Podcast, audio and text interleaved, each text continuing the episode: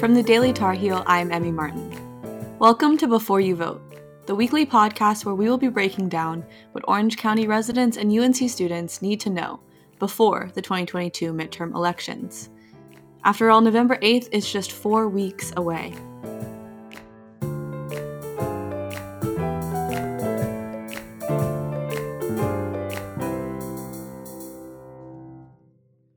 As you may have noticed, it's Wednesday, even though Before You Vote usually comes out on a Tuesday. That's because the Daily Tar Heel has been working on a special edition paper entirely devoted to the issue of abortion, and that edition is now available in blue boxes across campus in Orange County. Dobbs v. Jackson Women's Health Organization is a landmark Supreme Court decision that significantly changed the framework of abortion access in America. But the exact interpretation of abortion cases has been evolving since Roe v. Wade was decided in 1973. Here to talk about Dobbs, Roe v. Wade, and other cases related to reproductive care is the Daily Tar Heel's Hannah Rosenberger. Hi, Hannah. Thanks for joining Before You Vote. Hi, Emmy. It's my pleasure. So there's four important Supreme Court cases when it comes to reproductive health and abortion access. It starts with Roe v. Wade in 1973, which generally established that the United States Constitution protects the right to get an abortion. It wasn't total unconditional access to abortion. There was some nuance about what states were allowed to do in different trimesters, but states were not able to outright ban abortion before viability. And then Planned Parenthood v. Casey happened in 1992, which was related to an abortion restriction act in Pennsylvania. The Supreme Court affirmed that the Constitution did protect the right to an abortion before viability, but it did allow states to place restrictions on access as long as it did not present an undue burden or a substantial obstacle for someone trying to get an abortion. What exactly does an undue burden mean? That's a great question because it wasn't defined very well in the case ruling, and it was debated a lot in the years following the Casey decision. But a 2016 Supreme Court case, Whole Women's Health v. Hellerstedt, which overturned an abortion restriction law in Texas, gives a good example. The law required physicians who performed abortions to have admitting privileges at a hospital no more than 30 miles away from the clinic, and for clinics to meet the Texas standards for surgical centers. When it took effect, it dropped the number of abortion clinics in Texas in half and nearly doubled the number of women living more than 50 miles from a clinic. That would be an example of an undue burden because the quote-unquote burdens of the law outweighed the potential benefits. Okay, that makes sense. So now let's talk about the most recent Supreme Court decision regarding abortion access, Dobbs v. Jackson Women's Health Organization, since that's probably the case on everyone's mind. It certainly is. So the Dobbs case was in reference to a Mississippi law that would ban abortions after 15 weeks. First, I just wanted to clarify that the Dobbs ruling did not ban all abortions nationwide. Instead, the Supreme Court's ruling in June 2022 basically said that the Constitution does not actually protect the right to an abortion. This overturned Roe v. Wade and the Casey decision. And the lack of reference to the Constitution means that federal courts, like the Supreme Court, don't have any authority to regulate abortion access. It's up to state legislatures and other elected officials. So now that the protections of Roe and Casey aren't in place, states can pretty much do whatever they want as far as policies on abortion access, as long as they're not completely irrational. What's something that would be completely irrational? One of the law professors I spoke to gave the example that states can't force people to stand on their heads because that's irrational. It wouldn't do anything to, quote unquote, protect the life of the baby.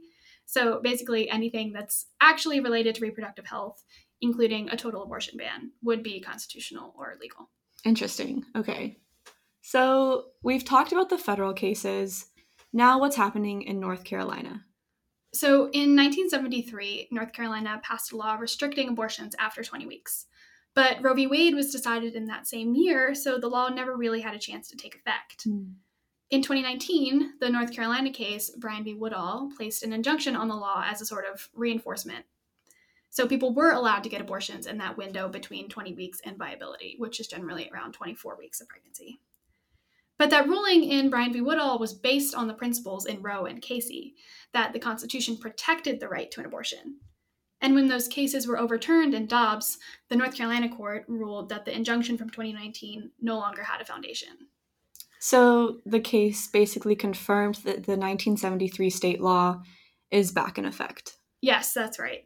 So in North Carolina, you can no longer get an abortion after 20 weeks of pregnancy unless there's a medical emergency. That's defined by state law as when an abortion is necessary to prevent the mother's death or a risk of irreversible harm. But that doesn't include any psychological or emotional conditions. Okay, thank you. Roe v. Wade has been in place for almost 50 years. So why did the Supreme Court overturn it now? The question is very much about what exactly is protected by the Constitution. With Dobbs, the way the Supreme Court thinks about which rights are protected by the Constitution has changed. Previously, there are a bunch of things protected by a right to privacy or a right to personal liberty. This included cases around contraception, marriage, and abortion. But now the court is using a different test to determine what's protected by the Constitution when a certain right isn't explicitly mentioned in it. It said in the Dobbs ruling, for example, that, quote, the right to an abortion is not rooted in our nation's history and tradition, end quote. Because there's so many cases that relied on the same principles as Roe v. Wade, it's unclear whether the rights established by those cases will be overturned as well. The court majority said in the Dobbs decision that abortion was a unique case, but that could change in the future. Thanks, Hannah. Thanks for having me.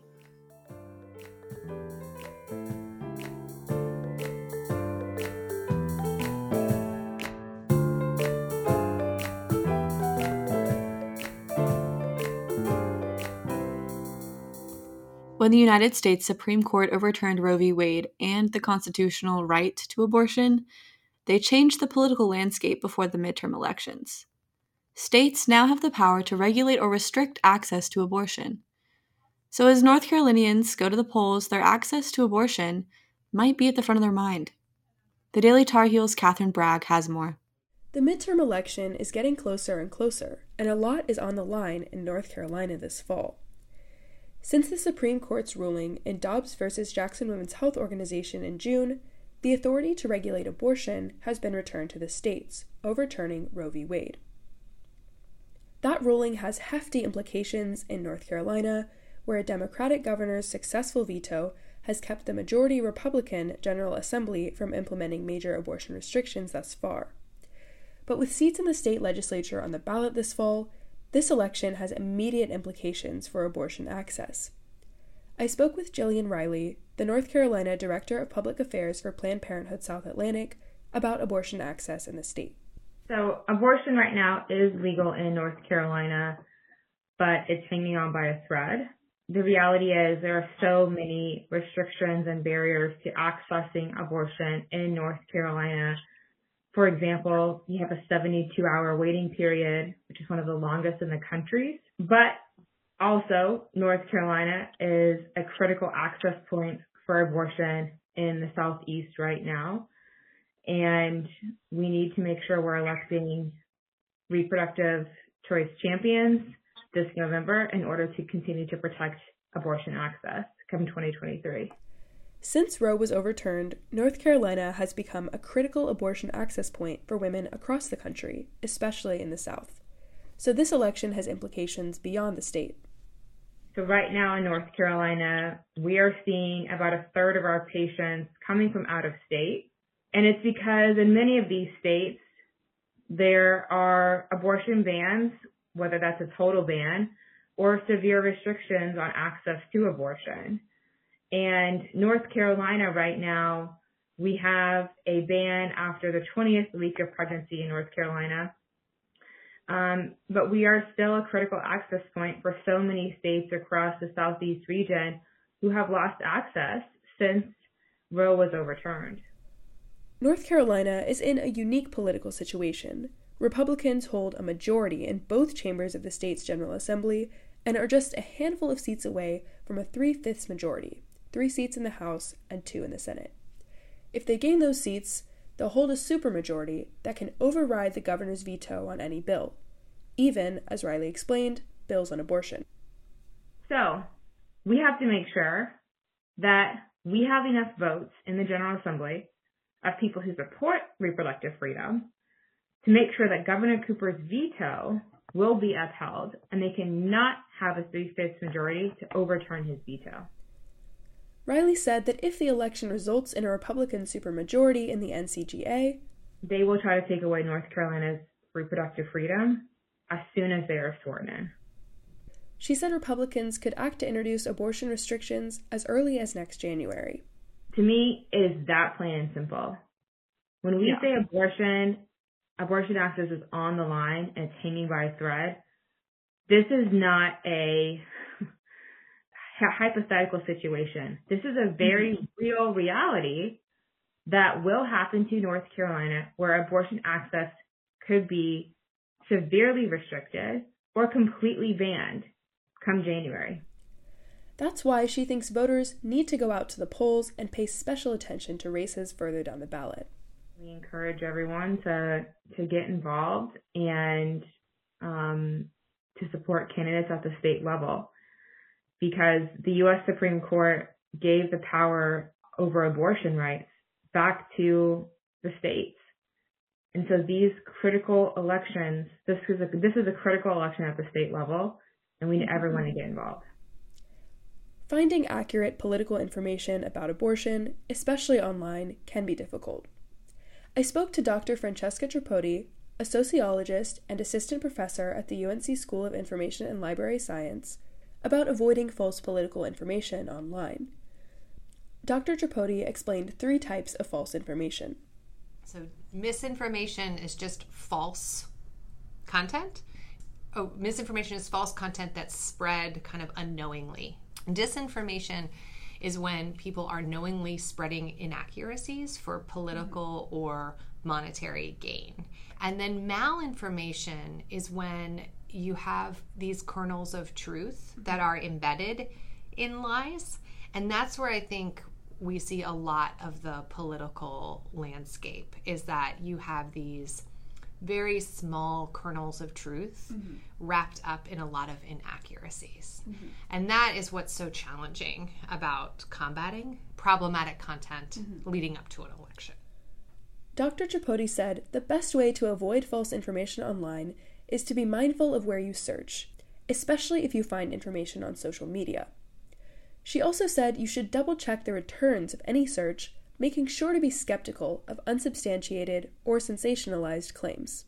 I think the big thing that I just would love all voters to recognize is that your starting points really matter when it comes to becoming an informed voter, and that there is a web of propagandists and conspiracy theorists that are anticipating your queries and trying to direct you to search for things, knowing where that will lead. And so just being mindful of breaking that circle. So this November, remember to stay informed as you head to the polls for this critical election. I'm Katherine Bragg.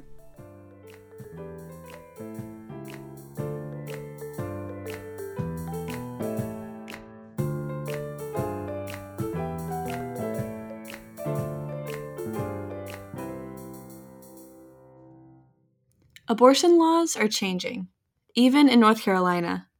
An injunction was lifted in August on a 20-week ban on abortion, despite protests from Democratic state leaders.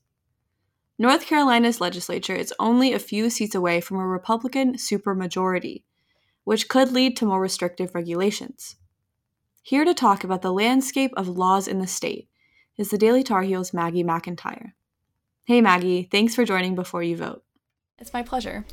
So Maggie, tell me about what the North Carolina General Assembly has done on abortion since the 20-week ban was reinstated. Actually, the legislature hasn't introduced any bills to further restrict abortion since June. There haven't been any heartbeat bills introduced either, which generally ban abortion after 6 weeks. Some other states, like Georgia, have banned abortion after about 6 weeks under this kind of law, and Tennessee has banned abortion altogether. South Carolina's Republican House recently rejected an abortion bill passed by the state Senate after disagreement on how restrictive the bill should be. North Carolina also hasn't reconvened in a special session to introduce abortion restrictions like some other states have since Roe was overturned. So since states around us have some restrictive abortion laws, are people flooding into abortion clinics in North Carolina? According to some abortion providers in the state, people have come from as far as Missouri, Louisiana, and Texas to obtain an abortion in North Carolina. Planned Parenthood South Atlantic's North Carolina centers have seen their patient numbers from other states triple, and the Carolina Abortion Fund has seen a sharp increase in request for funding. More than half of the patients at Planned Parenthood's Asheville Health Center have come from out of state recently. What's preventing North Carolina from having one of these restrictive bills right now? Well, it's primarily Democratic Governor Roy Cooper. He would block any more restrictive abortion legislation that the legislature passes through a veto. If Republicans gain a supermajority in the General Assembly in the midterms, though, they would be able to overturn one of Cooper's vetoes, meaning abortion restrictions could be passed. Republicans are only 3 seats away from the supermajority in the House and 2 seats away in the Senate, and some experts I talked to told me Republicans plan to introduce a ban when the new session starts in January. Are these kinds of restrictions popular? What does polling data tell us? Polling from August from Carolina Forward suggests that most North Carolinians don't want to see increased restrictions on abortion. About 28% of all voters want to see increased access. This is split on party lines, though. Only 18% of polled Democrats want to see more abortion restrictions, but 60% of Republicans do. Rebecca Kreitzer, an associate professor of public policy at UNC, said she thinks very restrictive bans like the ones we've seen in Georgia and Tennessee would go a little too far for most North Carolinians. What about the other end? Could we see expansion of abortion rights in North Carolina? It's unlikely for us to see expansion as long as Republicans are in power in the General Assembly. State legislative leaders Tim Moore and Phil Berger have been outspoken opponents of abortion rights, and were some of the first public figures who asked for the 20-week ban to be reinstated after Roe was overturned. Alan Bonzi, who is Chapel Hill and Carborough's representative in the State House, co-sponsored a bill that would expand abortion access to the parameters of Roe as soon as he got into office in June. The bill didn't go anywhere, though, because of the General Assembly's Republican leadership. North Carolina has an uneasy political balance between the Republican-led legislature and the Democratic governor, so it doesn't look like laws will change either way under this current structure. Thanks, Maggie. No problem.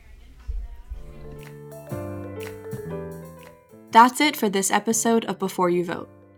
For more, be sure to grab an Abortion Issue Special Edition paper from a blue box around campus in Orange County today. Remember, the deadline to register to vote is October 14th, just 2 days away. See you next week. Before You Vote is a production of the Daily Tar Heel's audio and city desks. This episode was written and produced by Reagan Allen and me, Emmy Martin. Contributors to this episode are Maggie McIntyre, Hannah Rosenberger, and Catherine Bragg. Our theme song is by Adrian Tillman.